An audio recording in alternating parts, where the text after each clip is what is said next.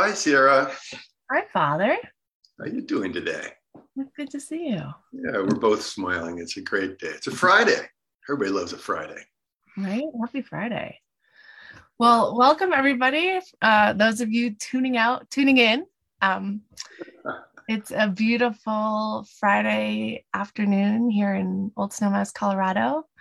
Dad's calling in from Los Angeles, California, and this will be our fourth um, energy crash course. And today we're going to be talking about electric vehicles. And our goal in these 30 minute live conversations is to really demystify um, these very exciting, ever evolving topics around clean energy. And so today we're going to start with electric vehicles. And maybe even before doing that, Dad, you said you want to maybe offer a disclaimer, just kind of give us some scope because it's such a broad field. A couple, a couple um, sort of scope uh, comments, I guess, would be that you know the term EVs, electric vehicles, is, is quite broad, and it includes not only cars that we all we're going to talk about today, but it includes trucks and buses and planes. There's electric planes now, and trains and boats. So there's there's a lot going on in this whole movement to a decarbonized uh, decarbonized forms of mobility. Uh, and even within the the what we're going to call even within the cars, the, the passenger vehicle world, there's also some interesting nuances. There's all the, the plug-in hybrid electrics, right? That, have the first 40 miles that that's electric, and then and then something else happens. Interestingly, there's hydrogen electric vehicles that actually use hydrogen running through a fuel cell to create electricity, and that's an EV too. But for this crash course, we're going to talk about the most common form, like the Teslas, right? The battery electric vehicles. We're going to focus on those on those for this course. Yeah, and as we dive into that, uh, thought it might be useful to kind of provide some context as to, you know, for those non-mechanical folks out there, um, how does a traditional car work, um, and why is it problematic? Yeah, that's a great that's a great question, and we we've heard we've, I've been writing recently about the end of ICE, which is the internal combustion engine.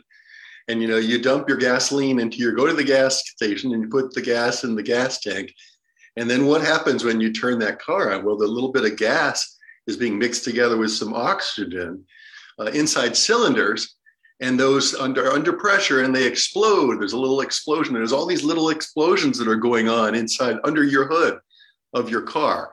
And nothing wrong with that. We've had a dec a century of really high performance cars, and, and we've had a lot of fun with them. I think as a society. Um, but the result is is that when you burn a hydrocarbon, gasoline, you end up resulting with carbon dioxide emissions, and this is the root of all the global warming problems. And vehicles are more and more part of the problem because they rely on gasoline. Our electric grid is becoming cleaner and cleaner. We're moving away from coal and fossil fuels and more towards solar and wind. So our grid is getting cleaner. Now the electric vehicles come along and allow us to retire that, that engine in our car. There's all those all those explosions going on, all those combustion, internal combustion going on, and replace it with a little electric motor that's silent, clean. Any of us that grew up having slot cars, that's what electric vehicles are really like, just zipping around um, in an emissions free way. And, and before we get into more of the details around EVs, on a global scale, what percentage is transportation con- contributing to um, planetary carbon emissions? It's about 30%. It's yeah. about 30% in the US and it's about 30% globally. Uh, and then when you break that down, when you say, okay, well, what percent of, the, of that 30%, what percent is the car? The car is about, about 60% of that.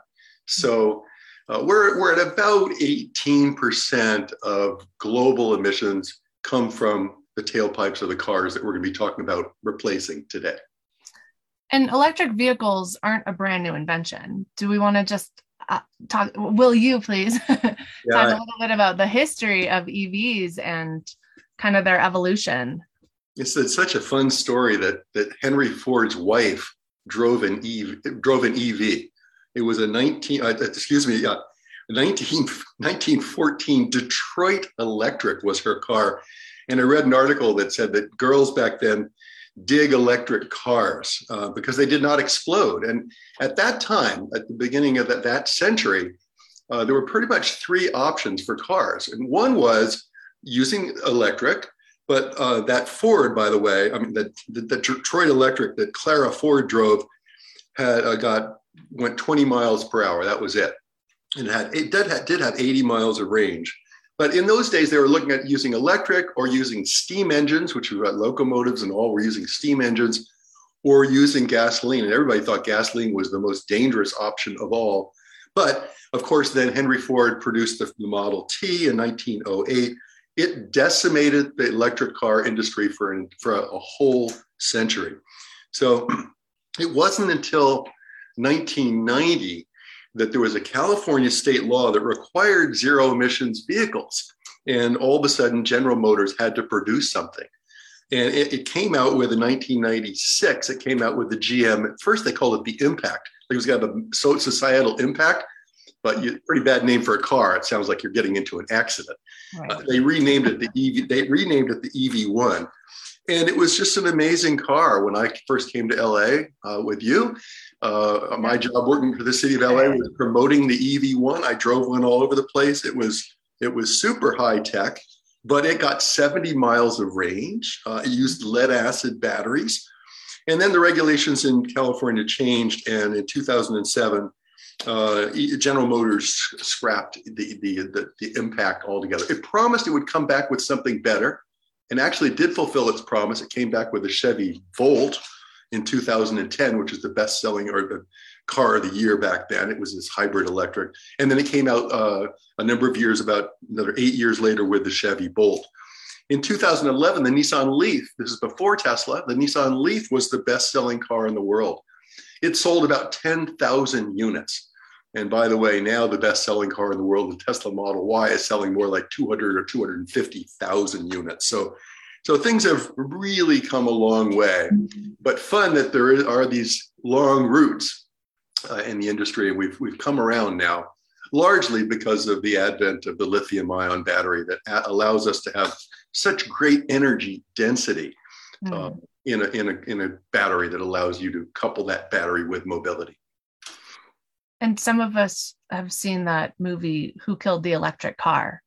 but could you speak to that is that like a technological thing that happened or was that the petroleum industry that kind of came in like that i know that between between 1990 and 2010 there was there was a bit of a stagnation with electric vehicles what happened there well i think the word is is basically the auto industry um, probably back with the petroleum industry uh, was able to, to repeal some of that very progressive California legislation that had caught, you know, that had initiated that, that vehicle. So all of a sudden, the regulatory support, the policy support, and I want to talk a little bit about that when we talk about Norway, because if you've got the right policies in place, you can have massive EV adoption. But the policy support was ripped out uh, from underneath of the, the GM EV1 and many people many many people were upset about it and felt that gm was just simply trying to make more money by selling their conventional brands uh, than others.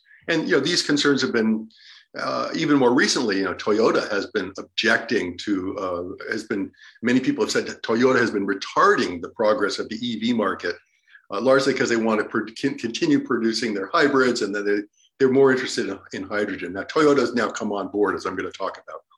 But, yeah so there's some major conflicting interests and of course the electric car is only as green as the energy that it's sourced from right? So can you talk about that a little bit? It sounds like if the grid is clean energy based like it is in california you know what a what a wonderful benefit. But if people are charging their batteries from coal um yeah so i guess that speaks to the policy issue as well yeah i was i i was going to get into this i I would really resisted getting an electric vehicle for some years because I didn't want to just I didn't I didn't buy the zero emissions. I mean that's zero tailpipe mm-hmm. emissions, but as you're suggesting if the majority of your electricity that comes to charge the car is coming from a coal-fired power plant, that's a dirty vehicle as far as I'm concerned. So I waited until I had enough solar on my own roof to power my own car before I invested in electric vehicles so that I can be very much guilt free and, and feeling that this is really part of the part of the solution, not just a continuation of the old world. Um, one of the big concerns about EVs is that you're taking a huge amount of energy requirement uh, that is basically the mobility in America. And you're saying, okay, now we're going to say, no, we're not going to get that from fossil fuels anymore. We're going to get that from electricity. And so there's been all sorts of analysis. Are we going to double the requirement on the grid? By the way, there's also building decarbonization going on. So we're going to take out all of the oil fired and gas fired boilers out of all these buildings. We're going to replace it all with heat pumps and electric equipment. That's all going on the grid. So these two things, electric mobility and building decarbonization, potentially will double the impact on the grid. Uh, is that a good thing or a bad thing? Well, I'm, I'm just very fortunate we have lots and lots and lots of clean renewables that are coming online that we can rely on to, to make that transition so that we can decarbonize both the electricity sector and then by extension decarbonize buildings and mobility can can the grid handle it is my question it's it's got to be added it's got to be added to you know so here in glendale you know i'm involved with our utility and we're planning for that that load growth. Um, and obviously we can we can reduce the load right now by maximizing energy efficiency. There's still lots of that in society but we will need additional resources. We'll need on we'll need offshore wind we'll need more solar we'll need so you know but yes that that's the plan is to decarbonize. And that's really the exciting thing about electric vehicles is it allows us to decarbonize transportation. Yeah, that's super exciting. And as you know, there's more demand on the grid and, and hopefully more capacity added to the grid, like your solar panels. Um, what uh, what about the implications around the batteries and lithium mining and whatnot? Like, can you expand on the the demand for batteries and what the environmental repercussions of that are? How sustainable is that and you know what is that going to mean you know several years down the road yeah we could probably just do a crash course on, on batteries there are there's so much going on with battery chemistry right now um, we wrote, just wrote about a new battery, the Blade battery. That's Blade batteries that are a form of lithium batteries that are now being used in China and very successfully. Even Tesla is going to put them in their cars.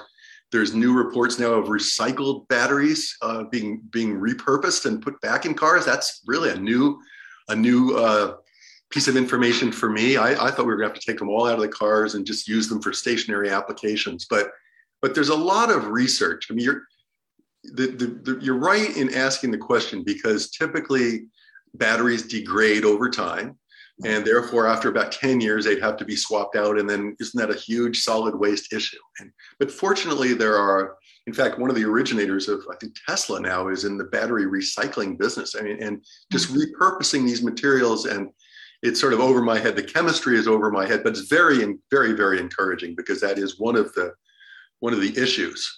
And lithium uh, ion which I, I consider the, the new gasoline know, may not be the chemistry at all. I mean, lithium is in, in finite quantities and found in, in different areas around the globe, like Bolivia and places that we don't want to be dependent upon.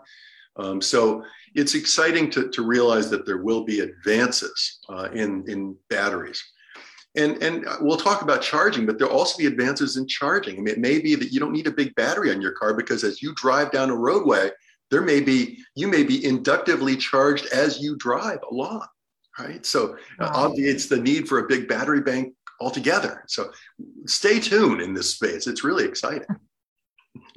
yeah. So it seems like it's just evolving at an accelerated pace right now.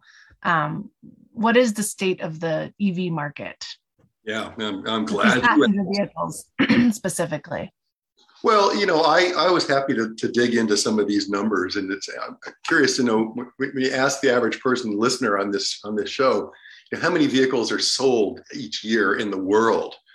And I, I would never, I you know, venture to guess. And it's right now about 70 million because we're in pandemic times, and it might be about 80 million a year um, that, that are sold in, in non-pandemic times. And, and last year, 5.6 million EVs were sold. So we're, you know, we're, we're up there in that five, six, seven percent now. And uh, EV, by the way, it's 5.6 million last year. The year before that, it was only 3.1 million. The year before that, it was 2 million. So who knows it? Wow. We're, we're going to be getting past the, the 5% and moving quickly to the 10% uh, in the global, uh, in the global um, EV sales. Those numbers are about the same in, in, in America. Uh, we're purchasing about 17 million cars a year. Uh, and now in now EVs are coming in at around four or five percent of that right now. But again, it's the fastest growing market in the auto segment. So so again, stay tuned. I think we'll have we'll really see some dramatic rise. But um, and if you go to a place like Norway, right, where the poli- which is by the way, Norway is an oil producing nation, right. and um, Norway has put policies in place to meet its climate protection goals. And right now, Norway is selling around 75% of all new cars are EVs uh, in Norway. Really? So if wow. you the right place. Now let's before we before we move away from this topic, realize that China is still the biggest EV market in the world and has right. more EVs than anywhere. So um, it's quite something. A couple other uh, highlights: Hertz rental car that went that just went bankrupt has restructured. Just purchased hundred thousand Teslas for its fleet. That will be twenty percent of its worldwide world, worldwide fleet. Here's another one: Volkswagen Group uh, which has uh, Porsche Holdings and the Volkswagen Group, Audi. Uh, it is it has came come out in the press saying it's taking on Tesla. Right? It, it does not intend to be second to Tesla in the future. It is selling home energy storage systems like Tesla Powerwalls. It's buying electricity for its consumers and selling it to them at a discount. Uh, and again, it has this stated goal of, um, of overtaking Tesla in production of EVs by 2025. So there's just huge action in the EV world right now, and everybody making proclamations and, and jumping in. Well, and just tying back to the earlier question about the environmental implications of the battery mining. I mean, and the fact that this market is shifting so quickly. Should people be waiting to purchase an EV? Like, what do you is is the time ripe? I mean, like you said, you waited until you actually had the infrastructure to support it um i mean is it one of those answers it depends no i don't think so i think the benefits are so great right now um, and yes there are these longer term issues of, of, availability of the materials to build the batteries and how do we deal with degradation and can we recycle them but but yeah it's it's um no it's a, a happening a happening thing i I, I like to lease products that I'm not sure about, right? So I think solar panels I'm pretty comfortable with. Um, okay to recommend buying solar panels, but um, I'm very comfortable just leasing these uh, vehicles and having them for three or four years and then seeing what the next technology brings. Hmm. Okay, yeah, that makes sense. Um, so you mentioned range earlier. Uh, maybe you could build on that as well as some other benefits of EVs and and why there's this major buzz around this technology? Well, let's let's hit on range range first, um, because I mentioned Clara Ford, Henry Ford's wife, who had 20 miles of range, and I mentioned the EV1 that had 70 or 80 miles of range, and the Nissan Leaf that had about 100 miles of range. And um, and now uh, the Chevy Bolt uh, that I have has 258 miles of range. Some Teslas have over 400 miles of range, and there's new EVs coming on the market that are going to have over 500 miles of range. So we're really so, just to interrupt you really quick. This is this means that this is how many miles the car can go on a full charge of battery before you have to recharge the battery. Right, and this is what everybody's worried about. This is what everybody's been worried about. What if I, you know, what if I run out of power. And there's all sorts of stories. Oh. Early EV owners that turned on the air conditioning and that drained the battery down. They didn't realize it. Or the headlights were competing. You're on the 405, just coming to a sudden stop. the, headlight, the, headlights are competing for range. The, the, the, radio is competing for range. It's ridiculous. We're, we're fortunately we're just well past that. Range okay. is almost becoming a non-issue. And one of the things that I was excited about to hear about just in the past couple of weeks is that there's 53 utilities, big utilities uh, across the country, have now formed the National, Hi- National Electric Highway Association. So they have a stated goal of energizing all of the major US transportation corridors across the country. So putting in charging stations again and again and again so that it makes it possible to drive across the country. great. I mean, because I know that's that's one of the biggest issues, you know, and maybe you could talk a little bit about our trips to Laguna um, back in California.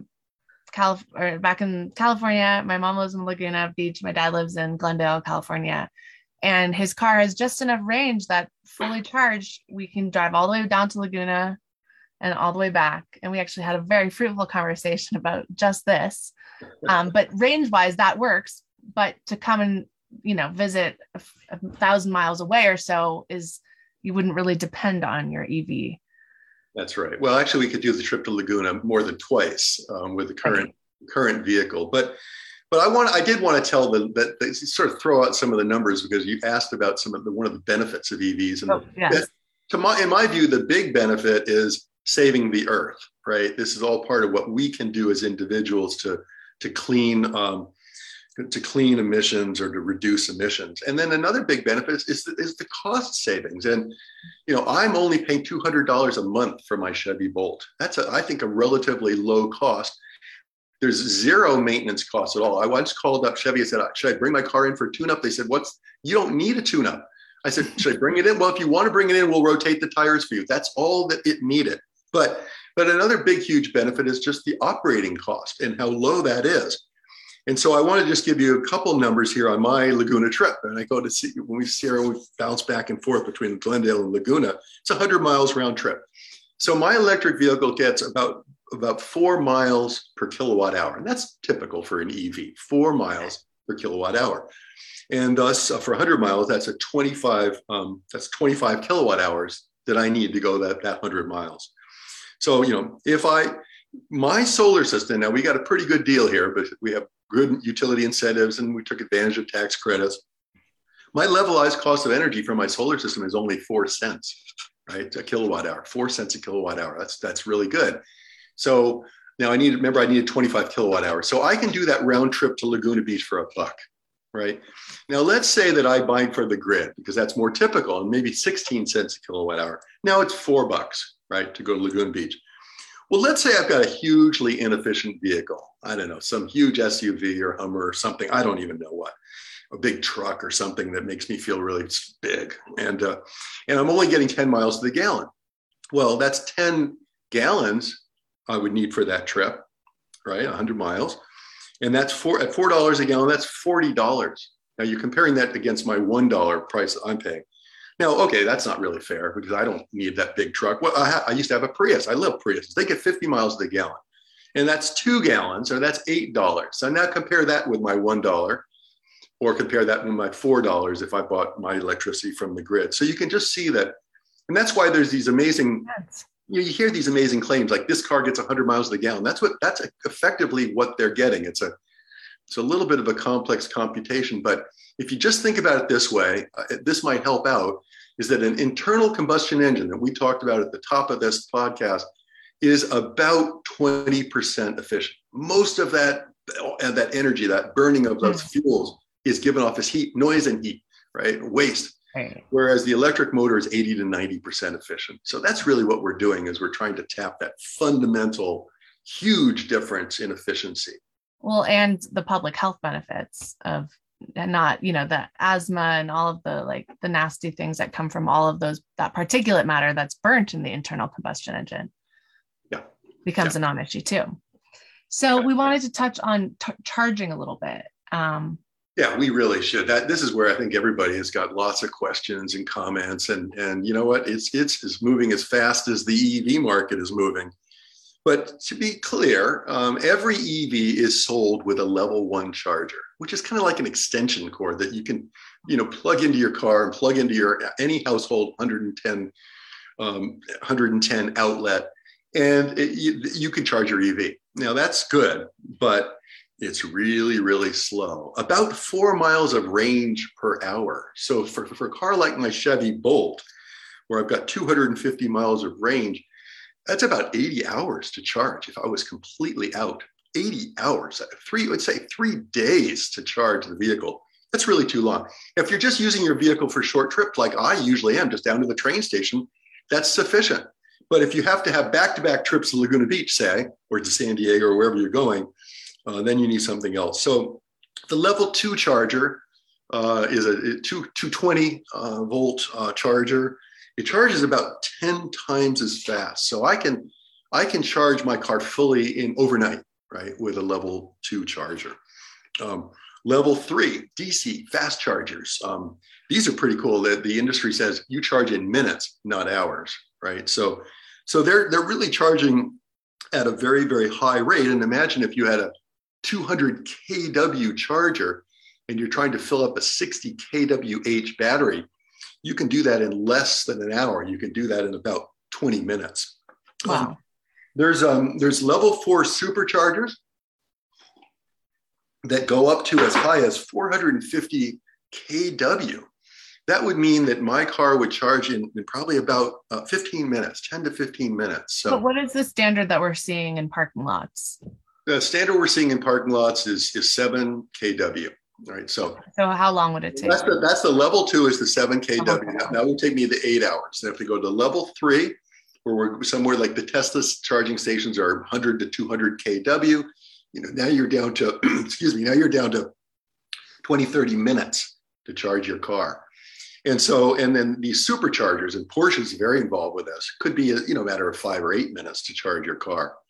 Tesla, by the way, has license is licensed to be in the restaurant business, and it's planning on putting restaurants at its charging stations, so you can get a bite to eat, or maybe if you're on the highway, you can take a shower, or you can watch a movie. Uh, there's companies that are building charging stations with that are around diners, dine-ins or drive-ins where you can get a, a sandwich or a hamburger or whatever you want, some fries, uh, while your car is charging. So this is this this whole charging world um, is exciting. There's lots of government support for charging. There's lots of utilities here in California. The utilities are have really lofty goals to to make charging ubiquitous because this is the number one concern that people have about getting an electric vehicle is that hey what if i run out and totally and you know AAA has already got batteries on board. You can you know, AAA will give you you know 10 miles of range or whatever it is. Oh, but cool. you know there needs to there needs to be as many electric charging stations as there are gas stations, and we're getting them. And the nice thing is you can have one at home too, so that most of us can just charge overnight and not even have to deal with going to a gas station. And so we're seeing the utility and even oil companies calling themselves energy companies who are all kind of all in on this, right? I just read this morning that Shell is building this whole network of electric electric gas stations, electric charging stations all through the UK. And so, yeah, there's there's this is a this is something that um, oil companies realize now. I mean, certainly the car companies realize that you can't buck this trend. Yeah, you can't yeah. buck it. And you got to get ahead of the trend. And um, and, and so, yeah, what do you what do you see moving forward? I mean, we obviously have a lot of work to do with decarbonizing our economy by 2030 um, so how, yeah, how, what do you envision the next, say, five to seven to 10 years looking like? I, I think we're just going to have a whole lot more of the same. Um, we're at that, we're at that in a, sort of the J curve of EV adoption where we're just at that inflection point. We're just mm-hmm. starting to rise up and cars are, are getting to a point where they're, by the way, EVs are less expensive to build than internal combustion engine cars. There's just so many fewer parts. So parts, right. EVs can be cheaper. We have uh, in LA now this year, we'll have something like 40 models that are available in the LA market. I mean, wow. it's every car company. I, I wrote down, I had just preparing for this, I wrote down a list of car companies that we know that are, that are getting in the EV world Ferrari, Porsche, Audi, VW just introduced two really cool uh, EVs last year. BMW, Cadillac, Volvo, its first uh, EV, Ford, Hyundai, um, Kia, Mazda. The Ford Mustang is now an EV, right? It's a classic car. Mercedes Benz just introduced a car with 422 miles of range. The VW minibus is back as an electric camper van. And then there's all sorts of companies that we've never even heard of, or I had never heard of Bollinger, Polestar, Lordstown Motors, Atlis, Hercules, Canoo, Flicker, Alpha Wolf, Fisker Ocean. So there's just, um, by the way, then you've got Apple maybe making a car. And then Sony has got a new car called the Vision S Electric. There's a lot, there's a lot going on. So I think uh, the price of yeah. batteries has come down, the awareness has gone up, everybody recognizes the need, there's greater and greater infrastructure. So yeah, jump in, I would say. Yeah, this is this is more than just a fad. This is the direction that this decarbonization movement is going. So just in our last 30 seconds, Dad, can you for anybody who's really, you know, paying attention and wants to to stay on top of this this movement, um, maybe thinking about purchasing a car, are there some resources or thought leaders you might um, recommend? I do. Thank you for that question. Um, Plug in America is a trade association of EV owners. It's headed up by a friend of mine, Joel Levin, but it is national. Uh, they've done a lot of work. They have a lot of, they have a really good website, Plug in America. Uh, you can actually become, not only get information, but you can actually become part of their movement and part of their lobbying effort. There's three publications that I track uh, EV news from.